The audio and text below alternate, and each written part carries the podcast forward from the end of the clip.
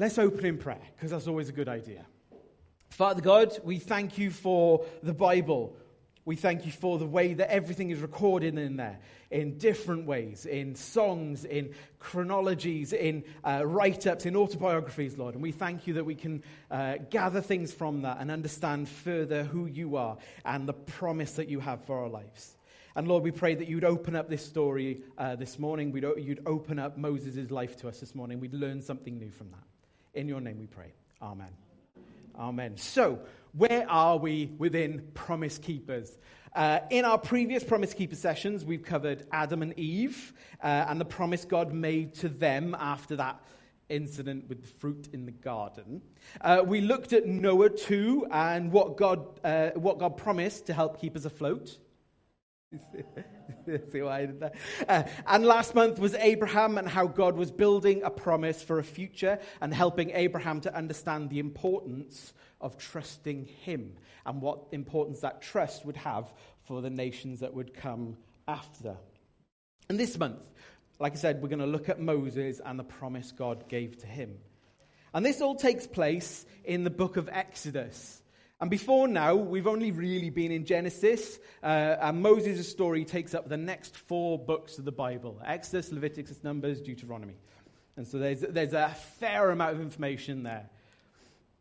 So, to give some context for the promise Moses receives, let's see where it all started. So, the Israelite people uh, are, are descendants from Abraham, Isaac, and Jacob, and all of Jacob's sons. Um, they found themselves in Egypt initially. This was a good plan. It was a safe haven from famine. And Joseph, of the dreamcoat nature, was in with Pharaoh. And so all was good, all was safe. Everybody happy there. In fact, they were so safe, they multiplied. and they became numerous in that nation. So there were so many of them around. And time went on and the leaders that were in place forgot why the Israelites were actually there. The Egyptians began to even dislike the Israelites um, and created back-breaking forms of work and punishment for them to do. So, born into this kind of period of time where this initial promise of a great nation had been kind of almost forgotten by the Israelite people, born into this time, Moses actually be- began life with a promise. He should never have survived birth. The edict had gone out from Pharaoh to kill all the newborn Israelite boys. The midwives knew of God, the Lord, and didn't follow these orders. And so in this moment, we find a boy that shouldn't have been found in the reeds and taken into the Pharaoh's house an improbable outcome to an impossible situation.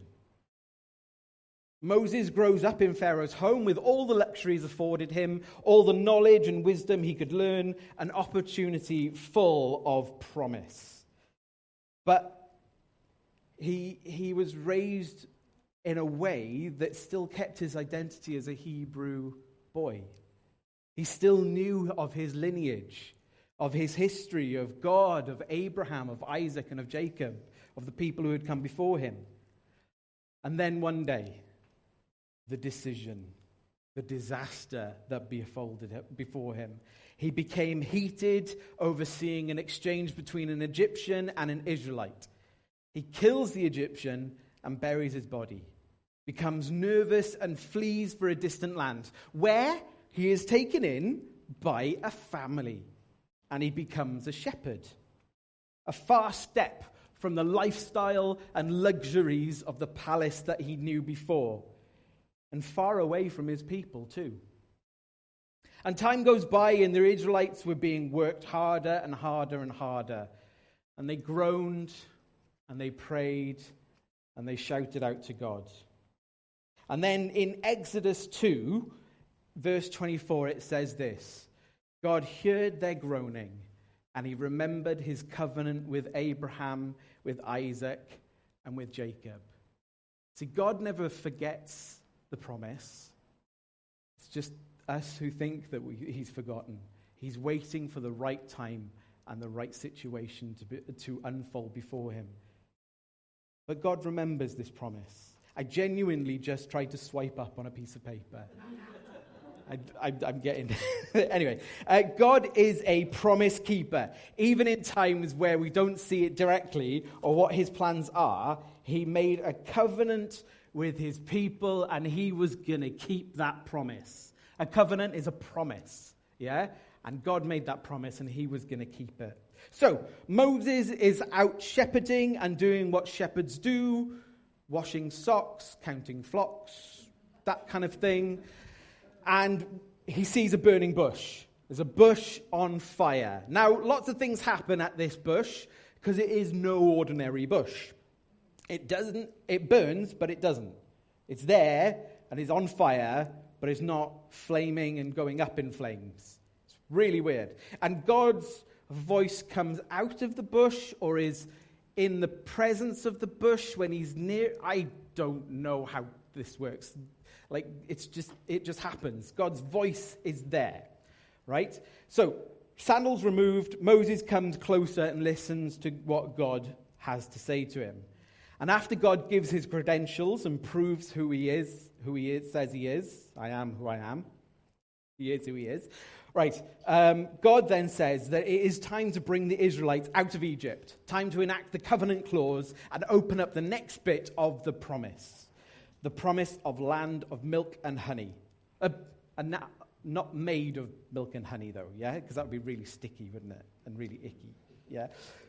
But a land that's abundant with milk and honey, like lots and lots of food, lots of, lots of uh, nourishment there in that place. It's a good place, sweetness going on. Right, Moses in, is encouraged to go and talk to the Israelite elders. Uh, you know, God actually says, Go and talk to the Israelite elders. I'll lay this out, plan out for you and they will listen to you, and then you and the elders are to go as a united front to Pharaoh and ask, the, ask him about releasing the Hebrew nation. Brilliant.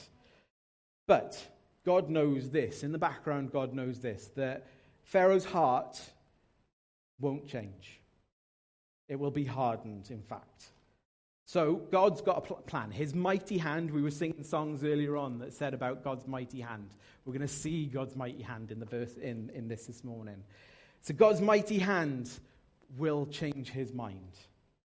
It's a great plan. What could possibly go wrong with this plan? I mean, it's God's plan, right? Where have we seen other plans in the Bible that are God's plan that went right? Humans were involved. Yeah? We were involved, which normally means that something gets messed up. Yeah? God's plan is perfect, and it'll happen the way that God promises and plans things. But when we get involved, sometimes it gets a bit messed up. So, um, Moses doubts his own persuasive abilities with the Israelite leaders. After all, they didn't part on the best of terms. His actions actually led to further pain for his people. He was no longer there to be uh, within Pharaoh's kind of like listening distance and to speak on his behalf of his people.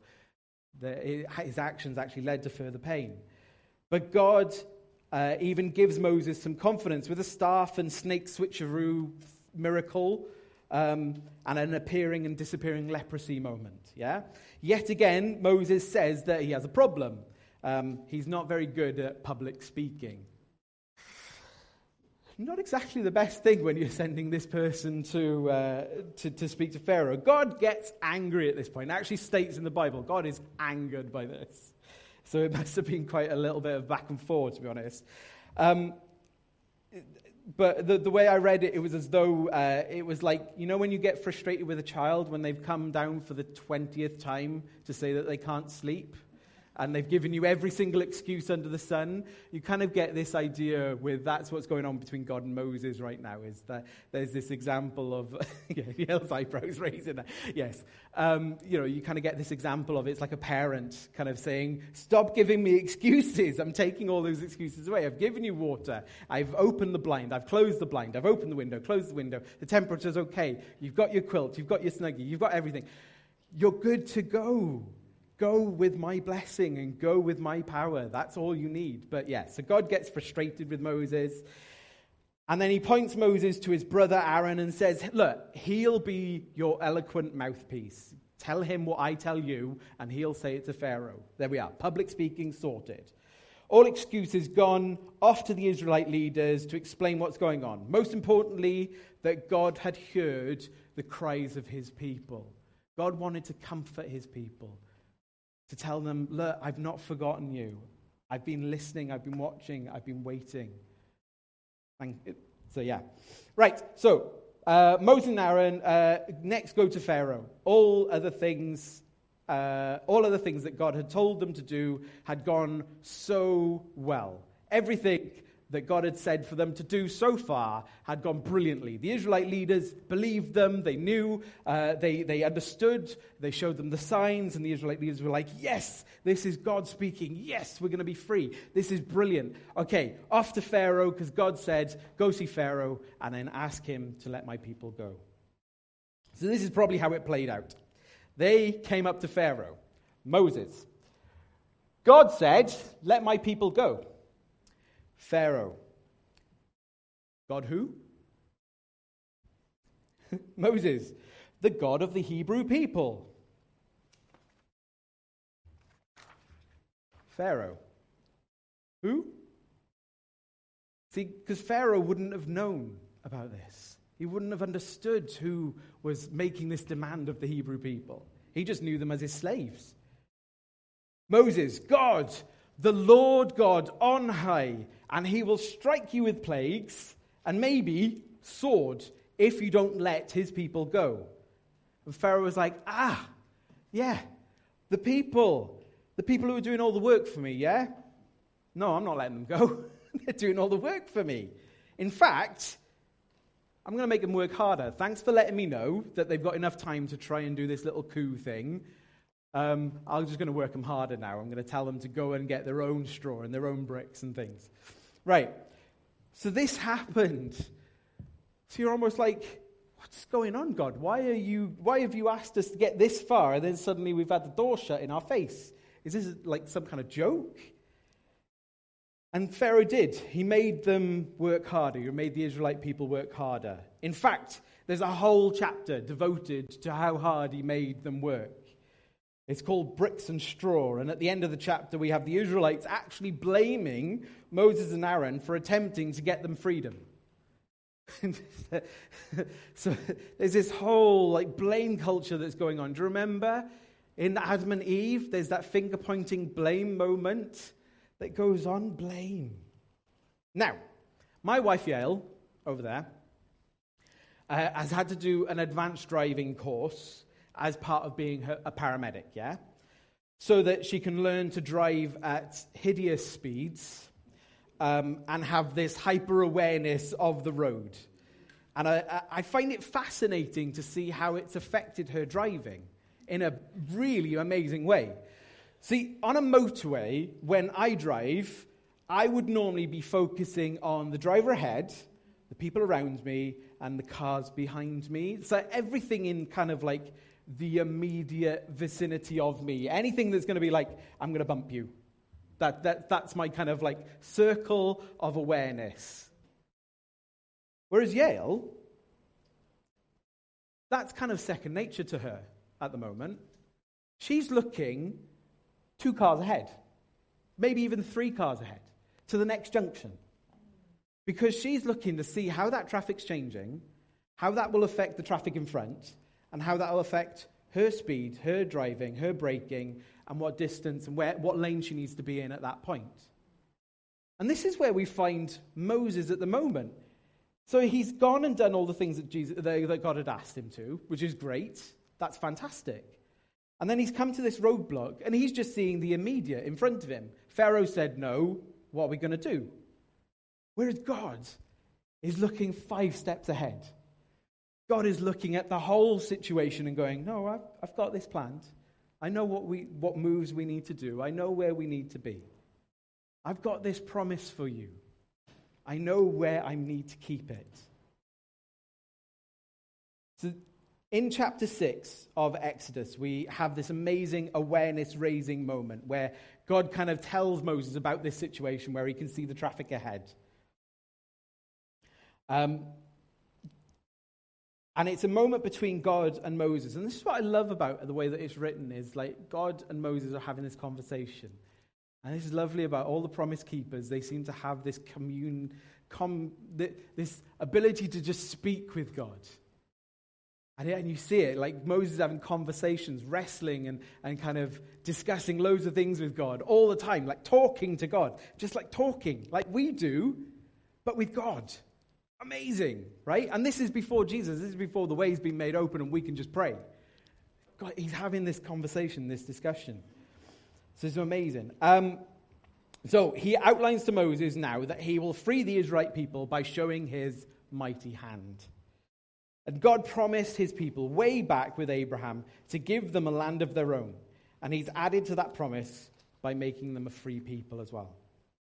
But how will this promise come to be? How is it going to happen? The Israelites are scared to act in case it leads to anything worse, and Moses is kind of like being, well, he feels that the door's been shut to him. So God says to Moses and Aaron, this, that his mighty hand will be with them.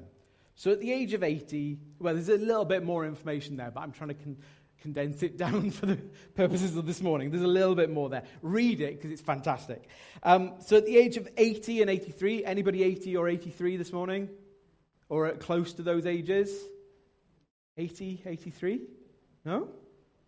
Uh, Sammy, you're 80, yeah? You're looking good for 80, mate.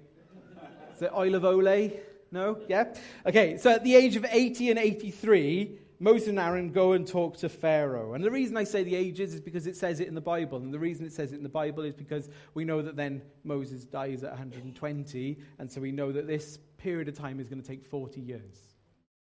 40 years. Anyway, I digress.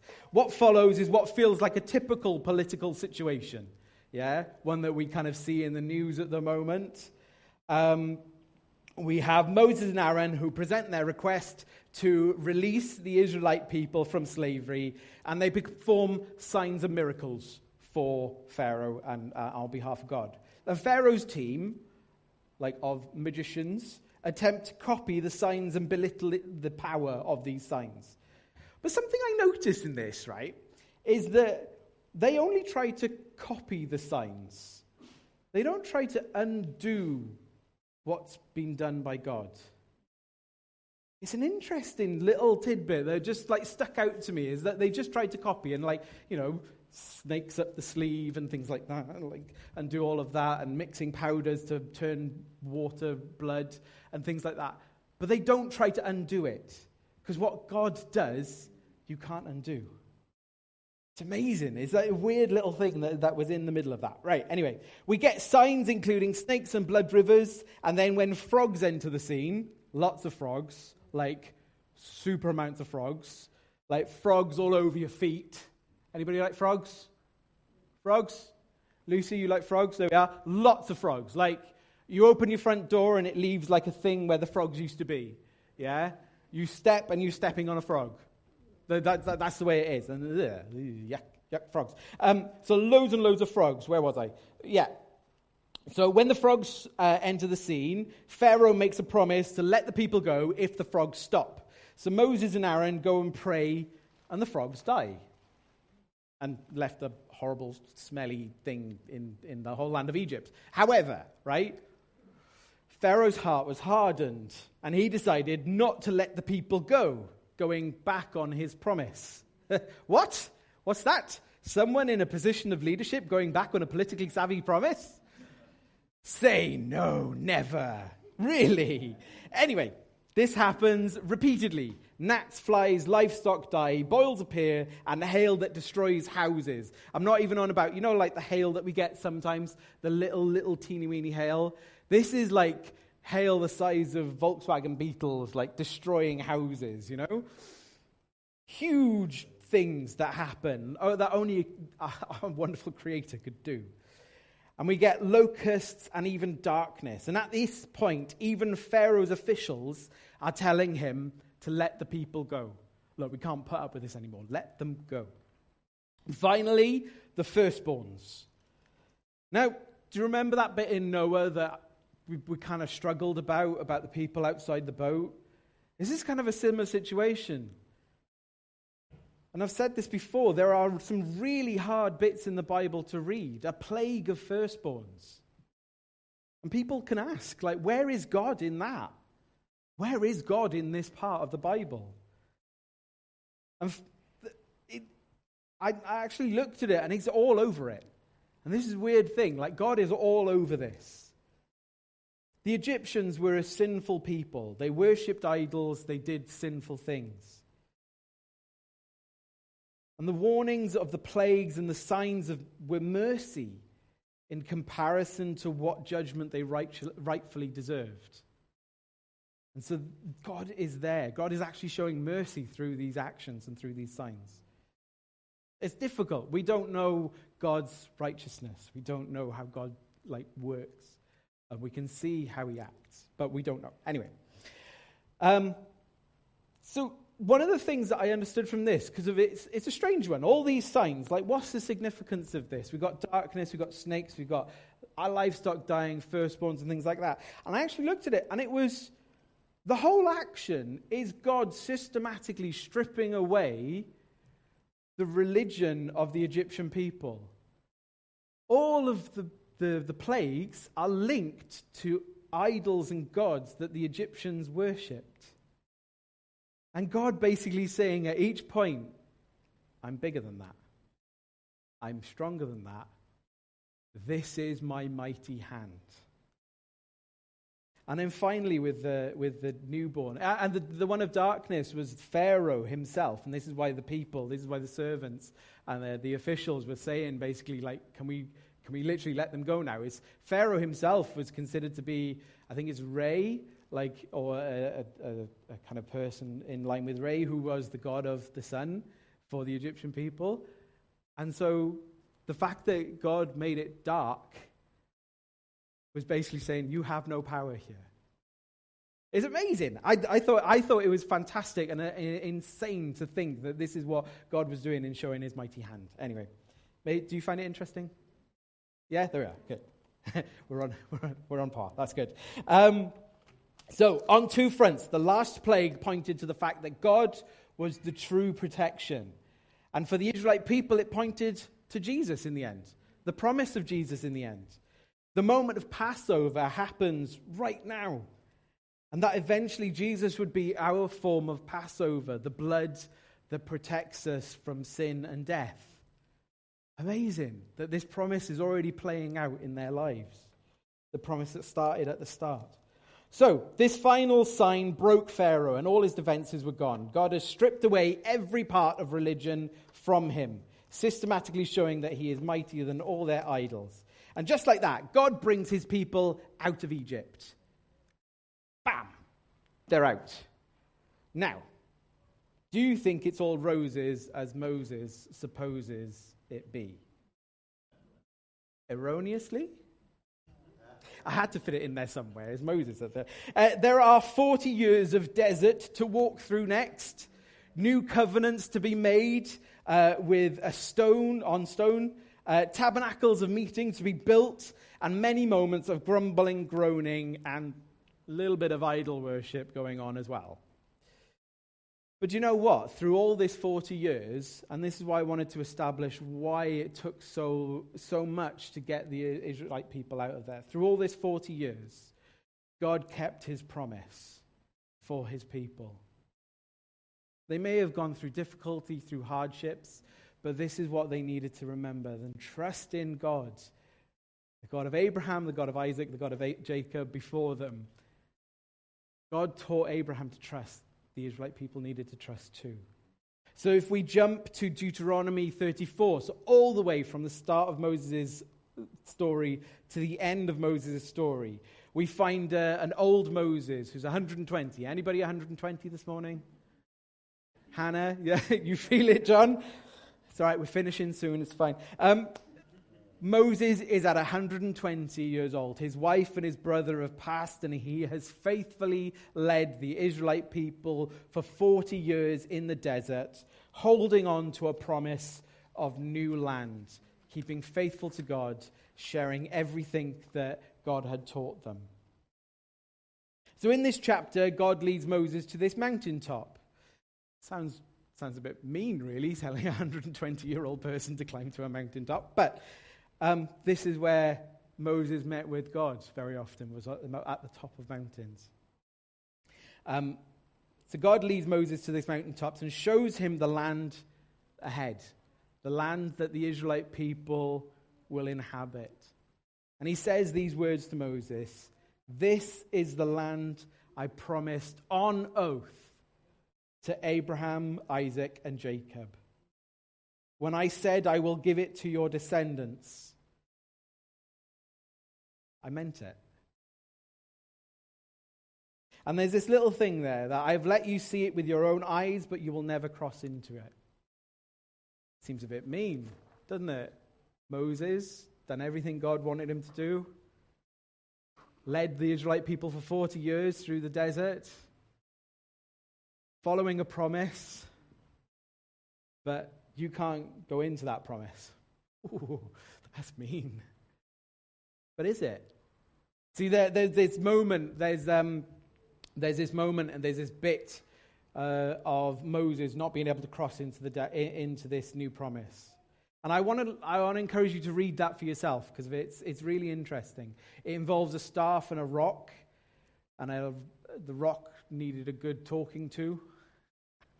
Anybody in the know chuckles there? there so the rock needed a good talking to, but Moses acted differently. And it was at that situation that basically broke that promise with, between God and Moses. And there's a lot more involved in it than that. Um, but it, and it feels, it feels horrible to not have to go in, not be able to go into a little bit more detail about it, really. But, you know, for the, for the purposes of this morning, we can't really. But I encourage you to go and look at that bit because of it. But do you know what? Even through that, even through the fact that Moses knew that he wouldn't be able to go into the promised land, he knew that he wouldn't be able to, he still led the people faithfully.